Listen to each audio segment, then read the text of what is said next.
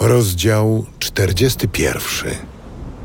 Oto zawiedzie twoja nadzieja, bo już sam jego widok powala.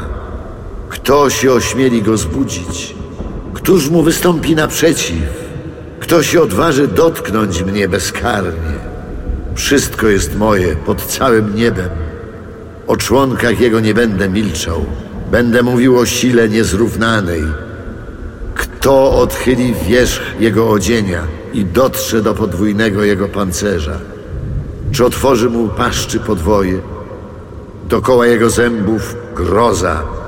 Grzbiet jego to rzędy tarcz, spojony jakby zamknięty pieczęcią. Jedna do drugiej przylega.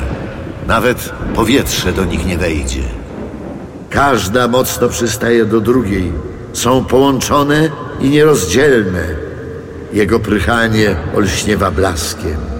Jego oczy jak powieki jutrzenki. Płomienie buchają mu z paszczy.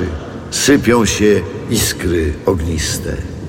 Dym wydobywa się z nozdrzy jak z kotła pełnego wrzątku.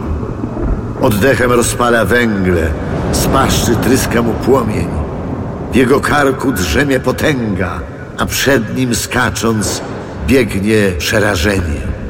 Opasłe części ciała lgną do siebie, jakby ulane, nieporuszone. Serce ma twarde jak skała, jak dolny kamień młyński. Gdy wstaje, mocni drżą ze strachu i przerażeni tracą przytomność bo cięcie mieczem bez skutku, jak dzida, strzała czy oszczep.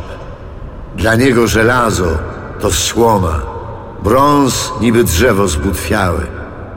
Nie płoszy go strzała z łuku, kamień z procy jest źdźbłem dla niego.